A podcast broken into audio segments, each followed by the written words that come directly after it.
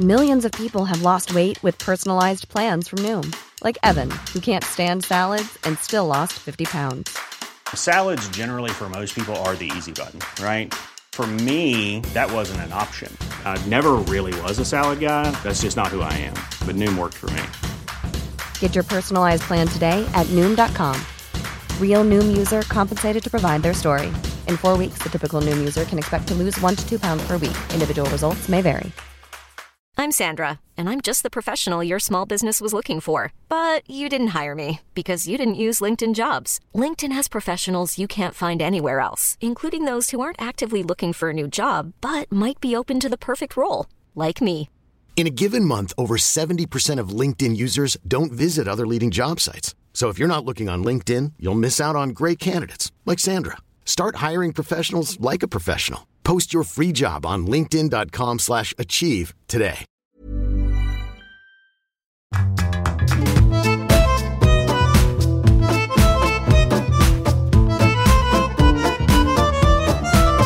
Hello and welcome to Writer's Routine. This week we're chatting to Kaylin Steed.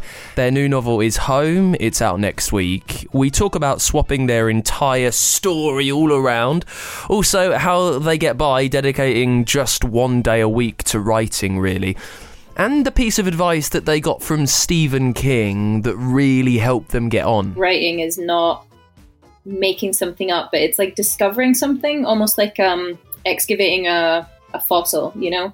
Like you're brushing away dirt and, and something is there, but it's it's there fully and intact. And writing feels a lot like that for me. I kind of I feel like I'm kind of like feeling along the shape of something that exists in its entirety already in a way. Um, so it doesn't feel like I'm making it up. It just feels like I'm kind of discovering it as I go. There is more with Kaylin Steed in this week's Writer's Routine.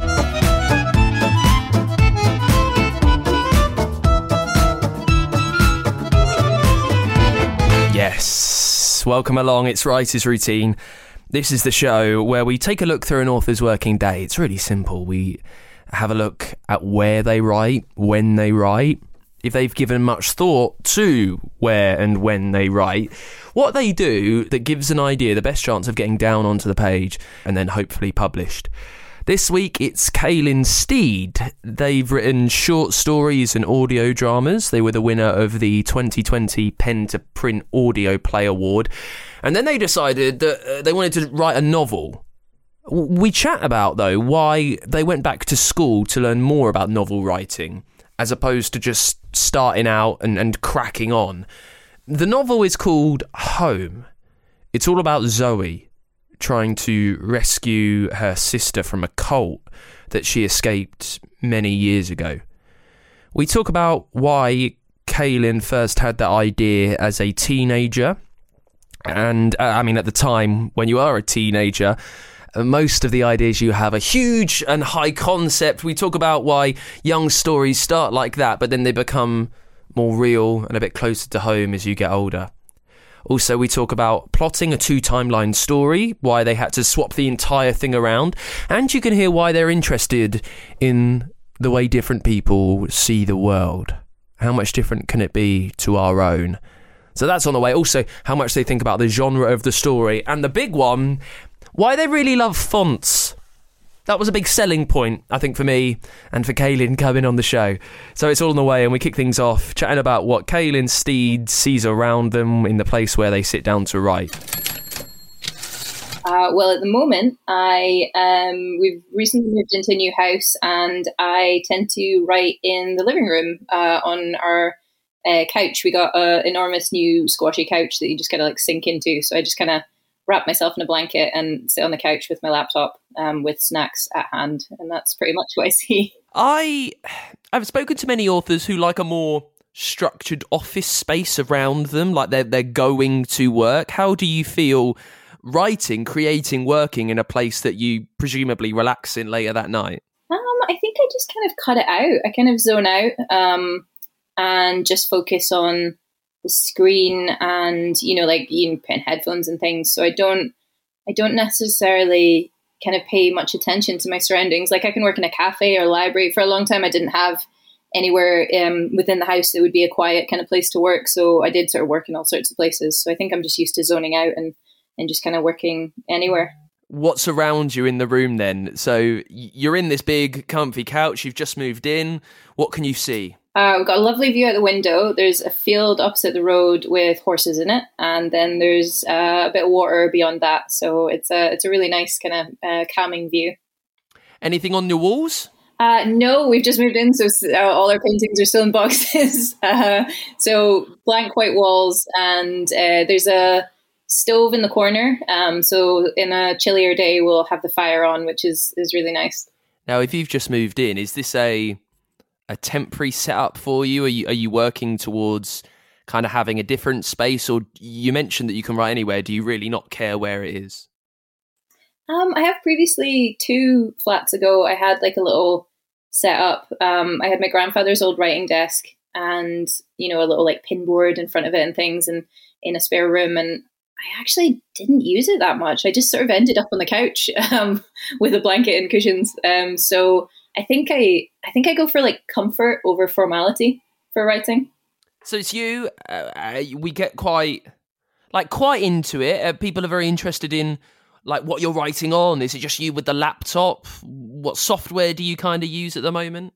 Um, so I have a MacBook Air, which is actually my husband's, which he very kindly um, has basically let me completely steal and I used that and I got Scrivener a wee while ago. Um, I think maybe like a year and a half ago, and I'm a complete convert to it. I really like writing on Scrivener now. Ah, well, that's really good because uh, I'm like the show's quite good friends with Scrivener, and some people have said that they've tried it and it's not quite worked out for them.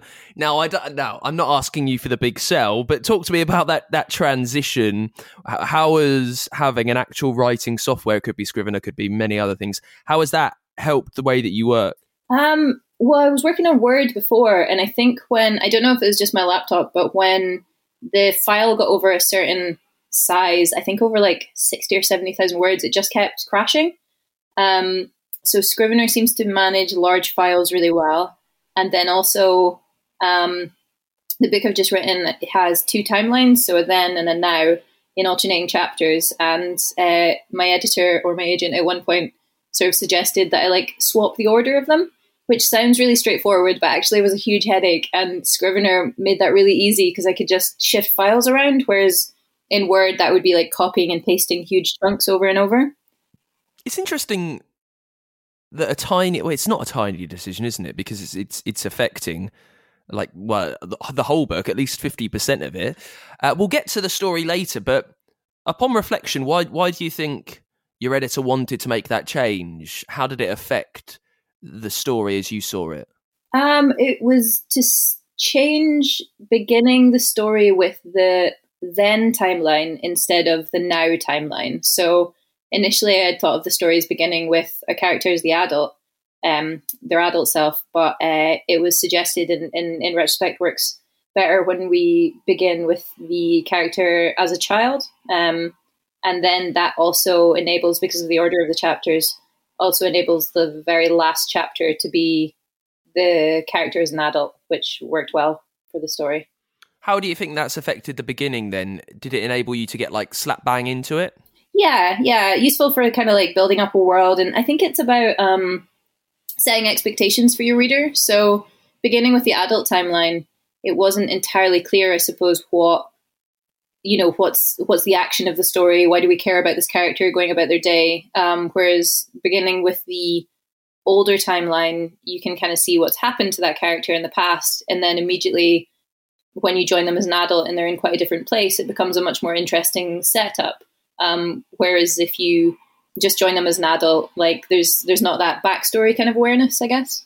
Yeah so i yeah i guess you're you're immediately you're immediately in the situation of what's happened, aren't you? So you've got maybe a greater awareness of what your now character is reflecting on. Yeah, and what's changed in their life. Um, they're in two very different settings. Um, so you're immediately aware that something huge has changed from take them from one place to another, which um, I suppose sets up the question of like how did they how did they leave that first situation and get into the situation they're in as an adult? Um, so it, it kind of makes the the initial adult chapter i suppose it, it sets up questions and um, gives what initially would be a more everyday activity a bit more kind of tension i suppose And we mentioned that this was easier to do on a writing software because you could just pick and plonk. Uh, was was it really that straightforward? Were there a lot of other things that were then impacted because you would swap day and be around almost? Oh yeah, no, I I thought it would be really simple. I sat down to do it in an afternoon, and it took me like a week. it was it was surprisingly tricky um, because I'd written linearly, so I'd I'd not written one story strand and then the other. I'd written you know then chapter now chapter then chapter. So each chapter, although they're set in different times, they kind of set up the next chapter, so they were like similar thematically or something would happen an event that would happen that was similar in both or someone would say something at the end of one chapter and and a similar com- like conversation thread would be picked up in the next one that kind of thing. So reversing the order immediately meant all of that stuff didn't make any sense anymore um, and had to be rejigged. So it was a bit of a bigger job than i'd first first thought it would be. It gets a bit like the movie memento doesn't it i guess when it's all out of order. Um, now i'd like to quote you quickly kaylin you were very kind enough to send me a, a, an email, and you said, if you have any spots coming up for a new author who has a near maniacal fixation on fonts, I'd love to be considered. So let's get into it. We love, love, love fonts on the show. Uh, some some authors uh, seemingly have never really considered it. Uh, what what do you use? How much uh, how much of a part of your writing does the actual typeface play into it? Uh, it's like it's so nice to take the mask off and not pretend to be a person who doesn't care about fonts. Like I can just let the geek the geek font stuff fly here. This is so exciting. Um, so I do different fonts for like different moods or modes of writing. Um, so uh, if I'm trying to be like really sensible and organized, I'll use like Times New Roman because it seems quite like formal. Um, Garamond if I'm feeling like quite fancy. Usually for editing. Um, so I've written something and I want to look back over it. Garamond makes it like look better than it is. Um, Arial or Tahoma or something like sans serif. Uh, if I'm doing kind of more relaxed session, this is incredibly nerdy, isn't it? Well, it's not necessarily mer- nerdy, but I mean, you did say a near maniacal fascination, and it does it does bring to mind uh, uh, uh, something you might read of a, a madman serial killer in a TV show that's kind of writing it in all scrawly fonts. How have you got to this this place then, Kaylin? Because again, a lot of authors that I speak to don't care about the fonts. They say, well, you know, it has to be submitted in Times New Roman 12 points, so that's what I do. Why are you flip flopping around between all these different ways of actually writing it? Oh gosh, what brought me to this point? Um, I think so. That sounded very concerned, didn't it? So, like, you're on a couch. What brought you to this point, though? I was just thinking that I should be like lying back on a Sigmund Freud um, uh, I so my day job is a teacher, um, and one of the things when you're producing writing for young people to read, you want to be aware of the fonts you're using, particularly for students who might be like dyslexic um, or have you know um, visual strain or anything like that. So depending on the class and, and young person and so on, you you change your fonts to suit um, different people or or for the most amount of people that you can. Um, so I suppose I'm I maybe just kind of like notice what I'm using um, more more than other people. I also have like a visceral hatred for Comic Sans. Um, almost all teaching materials are in Comic Sans, and I hate it so much, and I always I always take the time to change it. So I suppose I'm yeah, I just kind of got used to noticing them more and associating them with very strong emotions. Oh please! I went to school in the late nineties, early noughties, and you know fonts had just been discovered, and it, Comic Sans was everywhere. Uh, so you say that you, you know, you change the fonts depending on your mood at the time. Do you, do you find? I guess how much of an, an impact does the font that you use have in what you're writing? I don't know if this is delving too deep while you're on the chaise lounge. Uh, if you're using like quite a quick sprightly font, do you find yourself writing like that? Can sometimes it be a bit glib and and uh, light-hearted? I guess. I think it helps with voice, like picking up character voice. Like I think if I had a young, chatty, sparky kind of character, I probably wouldn't be writing them in Times New Roman. You know what I mean? But if I had an, uh, a more serious, like uh, dry professor character, Times New Roman would be perfect.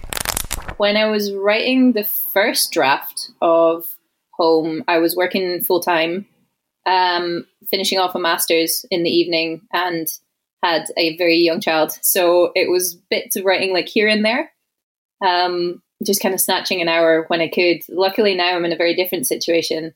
And I have one day a week um, that I can devote entirely to writing. So I tend to lie in a little bit. Um, and then when I get up, I go for a run, um, come back, make a nice lunch. And then I will settle myself on the couch, maybe try and get like admin and a few emails and bits and bobs out of the way, and then try and settle in for a good like I guess like three ish hours of, of writing in the afternoon. Is there any aim for those three ish hours? Do you know where you want to be at the end of it? Are you working to a word count or something? Yeah, sort of vague word count. I'm usually not happy unless I get at least a thousand words. Aiming generally for maybe two thousand. Um, if I hit one thousand five hundred, I'll be happy. I tend to write like scenes or chapters, um, and my chapters in a first draft tend to be one and a half thousand to maybe four thousand at the outside. So I tend to write, try and write like a chapter um, each writing session, but that's not always possible. And when it gets to the end of the day, when the chapter, the three hours give or take, is up, uh, uh you'll have a lot more to do. How good are you at switching off? Um, pretty good. Yeah, so sort of have to be, um, you know, because the other demands of my time. Um, so like the day job and uh, childcare and things like that. Um, so yeah, I think I'm pretty good at, at, switching off, and there's always a bit of daydreaming about the story going on in in the background. So this is you're kind of writing when you have that full day dedicated to be able to do it, yeah. So when you have other things going on that week, how able are you at dipping in for an hour here and there when you get the chance? Uh, I've really, I really got out of practice of it um, since I've had the the full day to write. But I've been trying to just get um, more comfortable with having little snippets of time lately because I'm I'm trying to finish off a a first draft of a book at the moment. So I've been like taking my laptop to my kid's swimming lesson and like sitting at the table and and kind of trying to get maybe a couple hundred words done in half an hour. Um, bits and bobs here and there. It's I find that trickier. I like to have a good bit of time to kind of sink into it, but I think um, I just keep telling myself that whatever nonsense I write, I can fix it in the edit. I just need to get stuff down on the page. So at, at, at the time when you were only really managing to write, does that mean does that mean you were only really getting things down on that one day a week? Um, when I was writing the first draft of Home, it was just bits here and there. Um, but since I finished the first draft, um, maybe six months after that, I I then started to have this one day a week, um, and then at that point, I kind of just com- um, focused all the writing on that one day. And that was a couple of years ago, so I think uh, I think yeah, I've just got like used to focusing on this this one day for writing. So I'm, I'm trying to get myself back in in the zone that I was in initially, where I just kind of had to grab an hour here and there when I had it. Well, how difficult was that then, knowing that? you've got kind of a pressure where like this is when you were doing the day a week thing uh, that you've got this pressure right this is the day when you need to get stuff done and then when you finish it that day you know that you might have another seven days before you can get back into it and then you've got to immediately turn it on again how did you how did you deal with that um, I think it may have been a piece of advice that I heard on this very podcast. Um, I can't remember who it was, but I think someone suggested that if you if you need to kind of get yourself back into the mode of writing or back into like the headspace of your story, um, something you can do is like read the last chapter or the last little bit that you wrote. Um, maybe do some light editing of it and then just kind of carry on. Or the other option, which I used quite a bit with home, was uh, when you finish, always finish by writing the first sentence of the next section. So you're never looking at a blank page. You've always got that first sentence down. Yeah, I was I was wondering that because of the, I guess the episodic nature of the way you write scenes, and then you might knock it on the head for another few days. Um, it, it, it must. It, I was I was wondering if if you did use a method because to, to to finish one scene and then to come back to it and immediately have to get into another one, it must be quite hard to pick up the threads of what you were doing. How much of a challenge was that? Uh, I think using that um, little trick of always writing the first sentence of the next bit before you wrap up.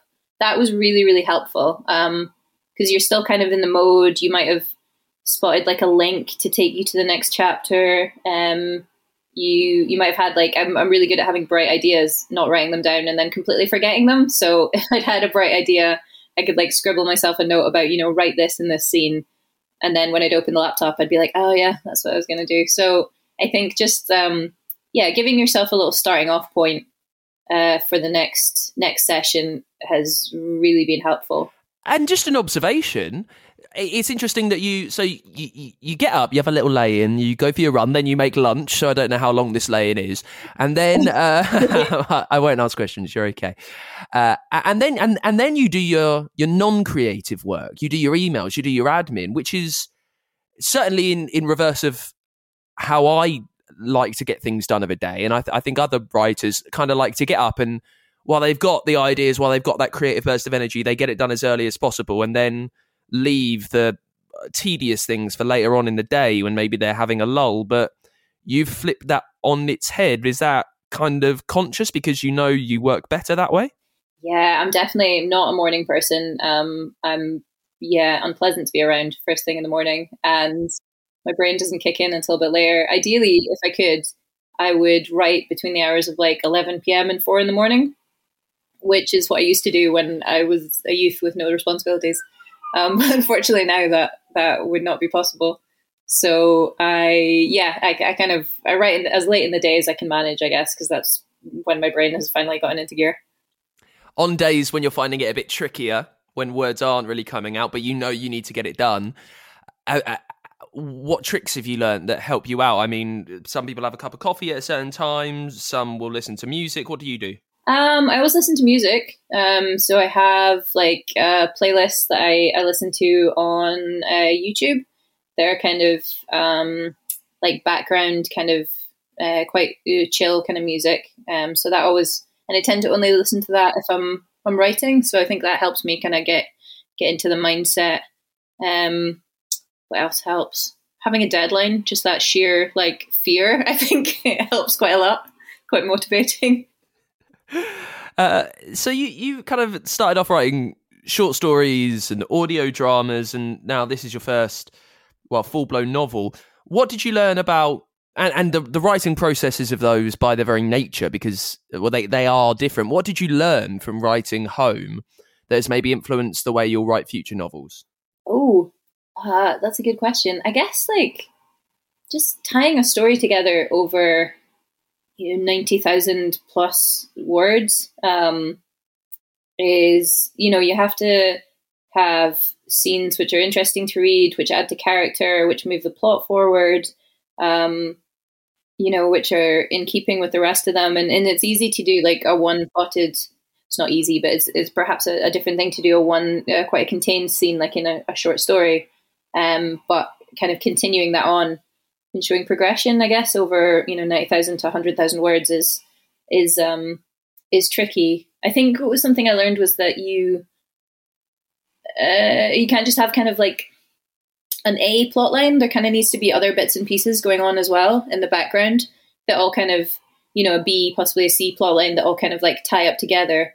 Um, then I think that's where other characters come in. Um, so you there those characters are kind of starring in their own stories and they happen to be cameoing in this story but they have their own thing going on that might be running parallel to your main character.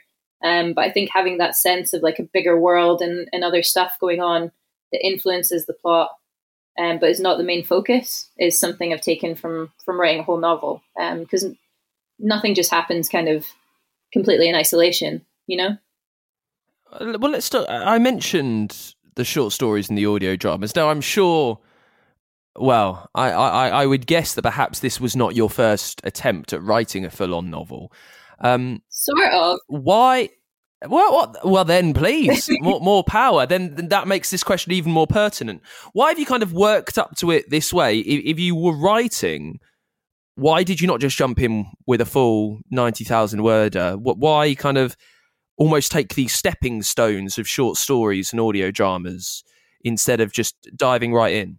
Sure. I never thought I would. Um, I always thought, like, uh, no, I'm going to write novels. Uh, I'm not interested in short stories, not interested in anything else. And I wrote three novels um, or novel length stuff. I think they're probably like ooh, 70 to maybe skating close to 90,000 words uh, when I was like a teenager and they're locked in a drawer and I might burn them one day. I think they're probably really, really dreadful. Um, but I, yeah, so I'd kind of written long pieces before and I, yeah, I'd always just been convinced like, no, I'm going to write novels. And then uh, I kind of in my 20s, I think usually work and life kind of got in the way and I kind of thought like, oh, this is a bit of a crazy dream to go off and, and try and get your writing published. Um, I don't know how I would do that. Um, and I kind of left it behind for a little bit, and I got back into it with uh, doing a master's uh, in creative writing, um, which I decided to do because I was like, okay, you know, I'm later, my latest twenties. If I'm going to do anything, I'm, i need to do it soon. But I, I feel like I need some guidance, so I did this master's, and uh, as part of the masters, they they encouraged you to like seek publication for for shorter pieces. Um, it was good good practice, I guess, to be kind of like you know writing in different modes, different skills, have that op- opportunity to experience like pitching a story or submitting stuff or engaging with like editors and publications. Um, so that's why I started sending off short stories there.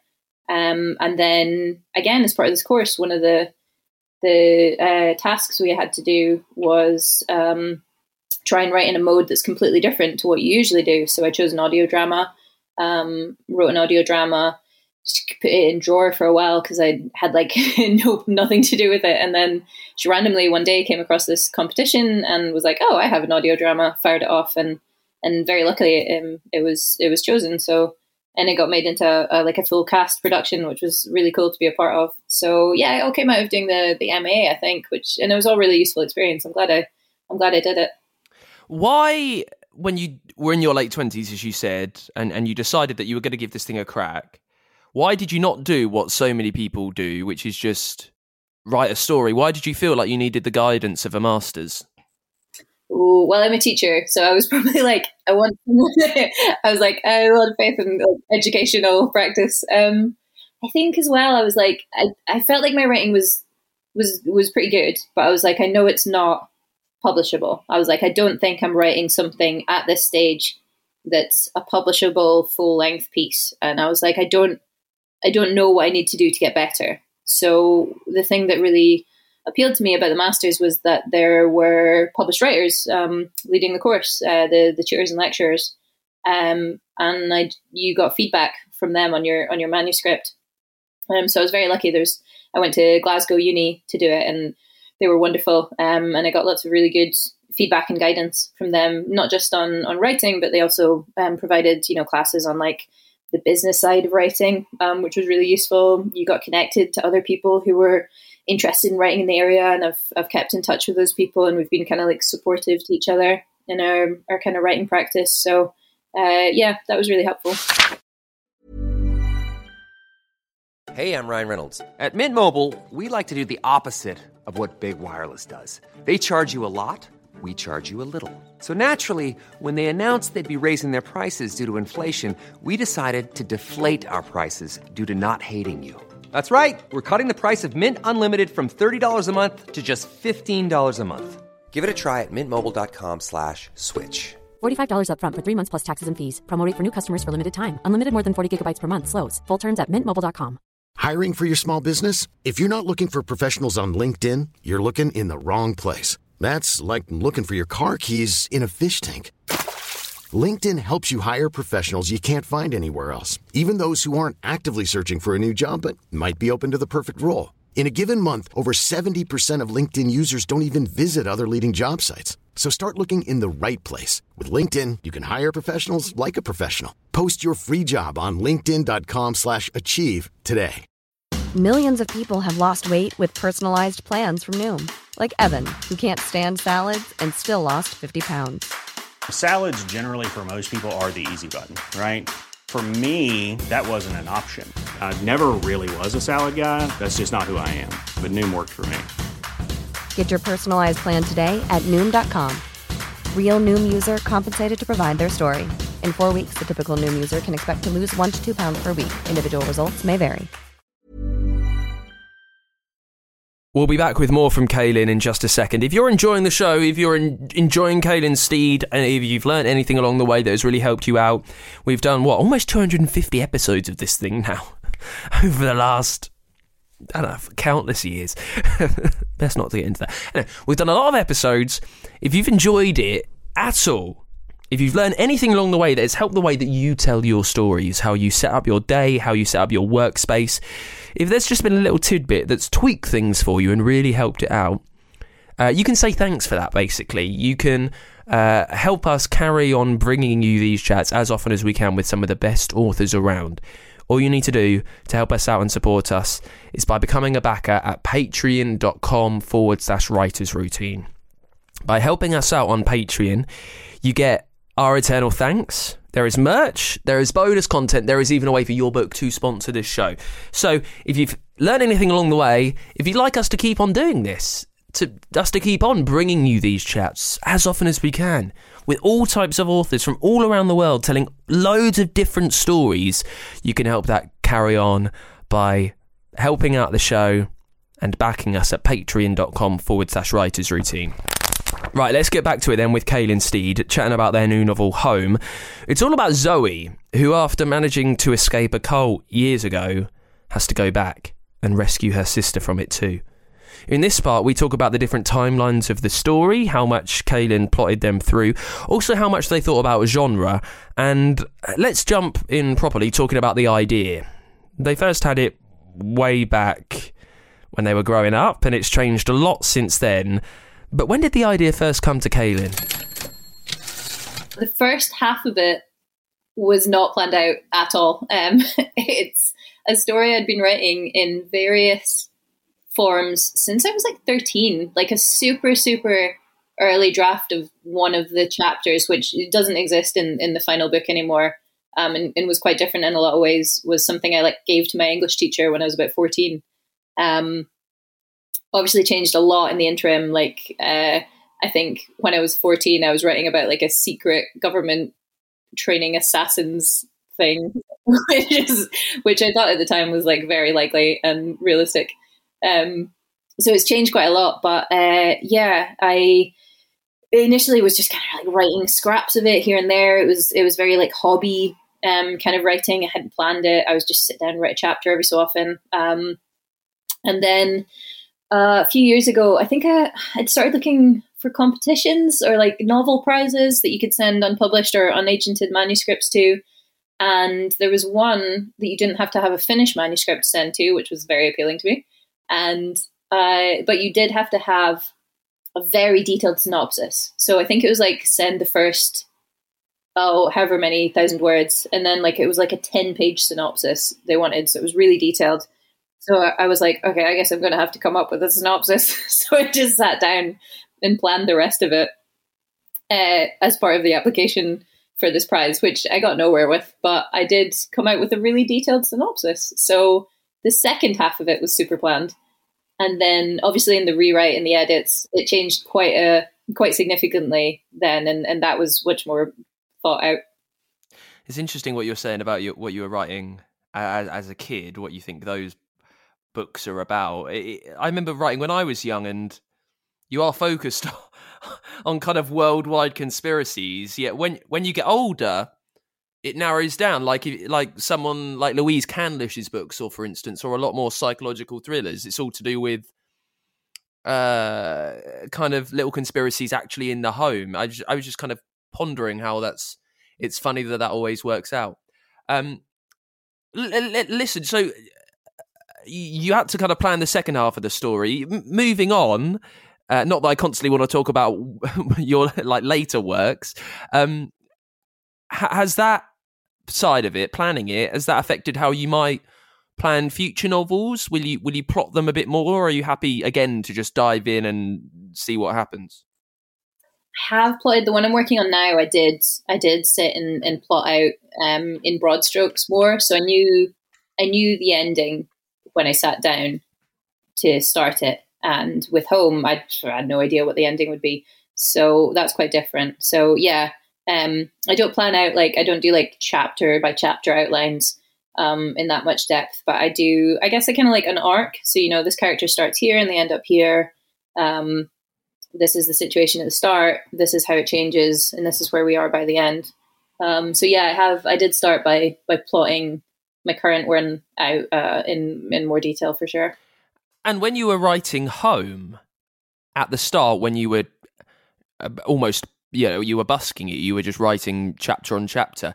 At what point did you realize what would happen next? Ooh, um, it just kind of happened. I think I read a interview. Was It was an interview with Stephen King. It might have been in his book on writing where he talks about how he feels like writing is not making something up, but it's like discovering something, almost like um excavating a a fossil. You know, like you're brushing away dirt and and something is there, but it's it's there fully and intact. And writing feels a lot like that for me. I kind of I feel like I'm kind of like feeling along the shape of something that exists in its entirety already in a way. Um, so it doesn't feel like I'm making it up. It just feels like I'm kind of discovering it as I go. I think I'd seen a film that had a little kid being taught to shoot a gun by a, an adult, and that gave me the whole the government's training assassins idea, which is not in the book now. But the that idea of children who had been removed from reg- regular society and were in a completely different, like little bubble society where there were different rules. It was very harsh. It was very strict. That's something that's continued. Um, so I think that that idea of just, I love the idea of like people existing in in different worlds. Um, so someone you walk past on the street has a completely different existence to you because actually they've you know grown up in this um, very remote place and they see the world in a different way and i just love exploring that idea of, of how different people experience the world how did that then move on to not be uh, a teenage story about governments and assassins to to something well I, I, yeah, I guess a bit more real this is it's a tale of cults and, and sisters, and it happens again, as you said, across many times. How did it become that? What was the switch to make it more about uh, these two girls?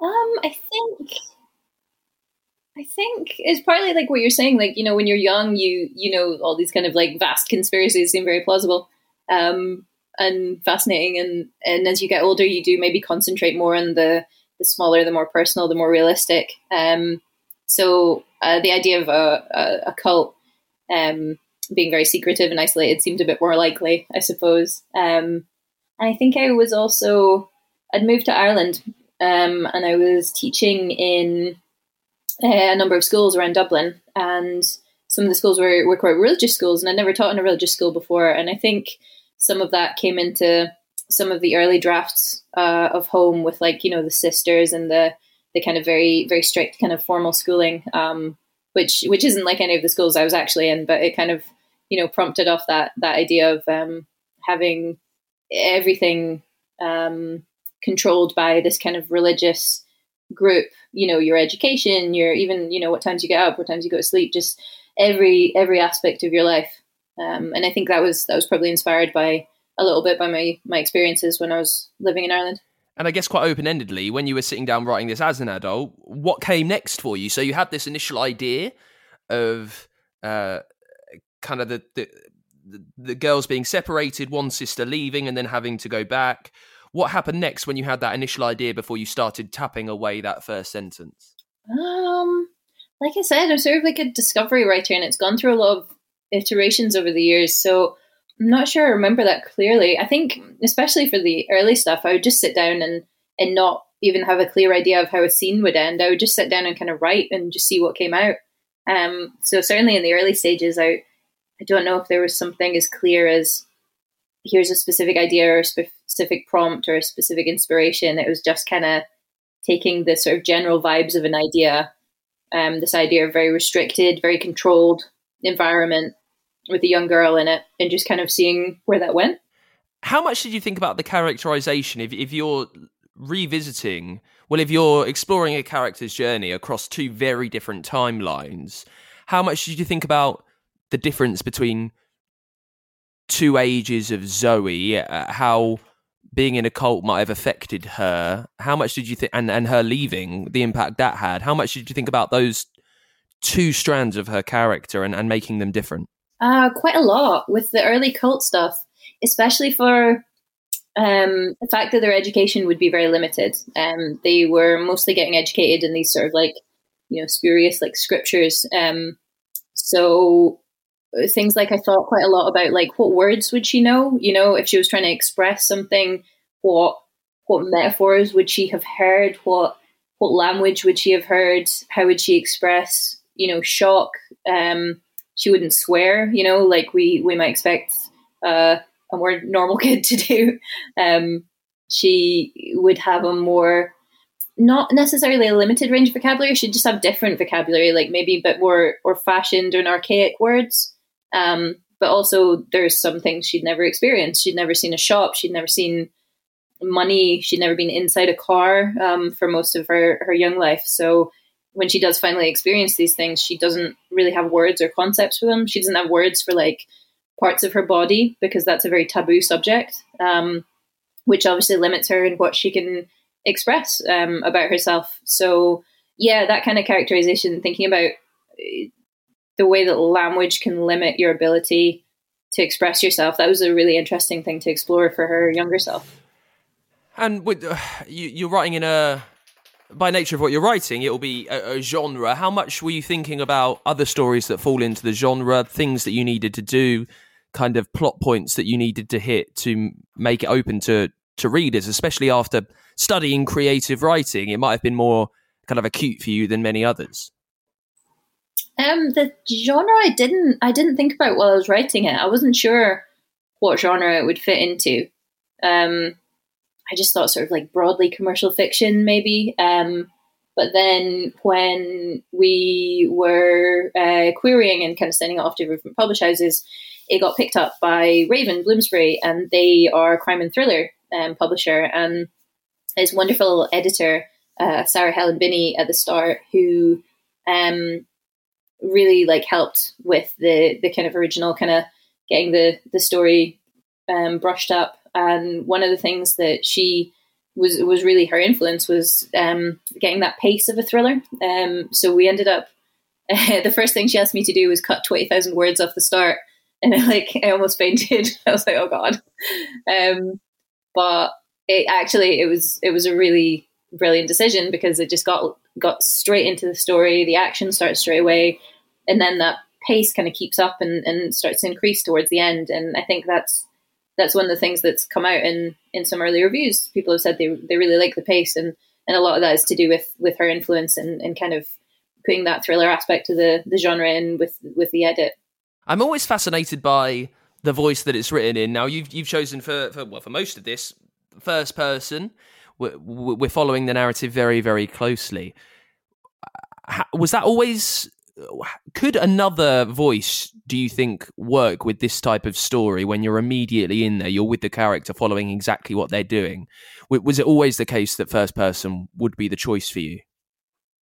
Yeah like for this story uh, the the character is very limited and restricted um first as a child because they have this like very restricted um oppressive society bubble society almost that she she lives in as part of this very isolated cult.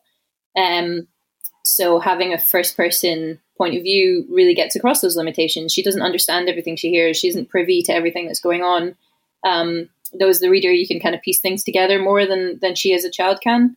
Um, and then as an adult, she's restricted because she's repressed some of these old memories. She the um, has blocked out things that have happened to her. She she still lacks understanding of some things that have happened. So again, that first person voice um, kind of gets across that sense of restriction and limitation. And lastly, maybe quite randomly, I was flicking through the book and I've always wondered about this but never asked of it. One of the first things you read when you open it up is a, a, a snippet, uh, a quote from the writer Mary Wollstonecraft that says, No man chooses evil because it is evil. He only mistakes it for happiness, the good he seeks. Um, at what point does that come into it for you. These these quotes that you often see at the start of, of, of novels, maybe from a poem, does that is that something you're thinking about the whole way through that you're basing a lot of your themes on, or is it something you've read after the fact that you think, oh, that fits in quite nicely? How does that process work? um, I think because part of the character, the adult character's introduction to life outside of the cult, um, in the adult strand, part of that is being introduced to like like literature um, and books um, by her sort of like mentor character, and uh, so I was kind of on the lookout for. I was like, okay, what if I was presented with this kid who'd you know had no idea about life? Like, what would I give them to read? What would I expose them to? And so obviously I went for hardcore feminist theory um, as a as an initial option. There's that, and Orlando mentioned, um, and then you know like Treasure Island as well, like adventure and the high seas and and things like that. Um, so I wanted to think about okay, what are some like foundational texts you might expose someone to, and and how might a person from that background react to them? And I thought Mary Wollstonecraft's um, writing and particularly that piece is is a really interesting one because it's it's not necessarily it's not necessarily that aspect of that that quote that the character engages with, but elsewhere in in the text she reads, that quote uh, comes in, and it's it's just an interesting one because I suppose the question a lot of people have about cults is like, you know, how do people end up doing these mad things?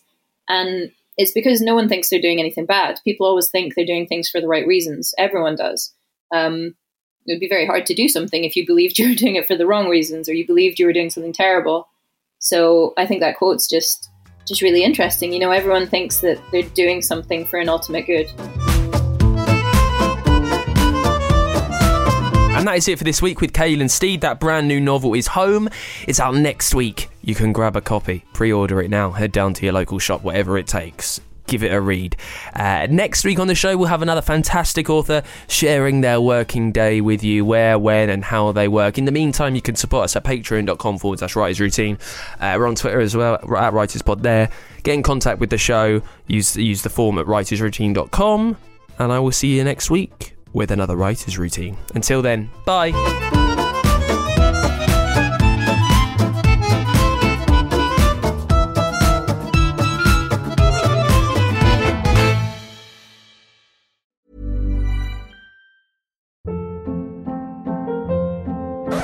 Hold up. What was that? Boring. No flavor. That was as bad as those leftovers you ate all week. Keke Palmer here, and it's time to say hello to something fresh and guilt-free. Hello Fresh. Jazz up dinner with pecan-crusted chicken or garlic butter shrimp scampi. Now that's music to my mouth. Hello Fresh. Let's get this dinner party started. Discover all the delicious possibilities at hellofresh.com.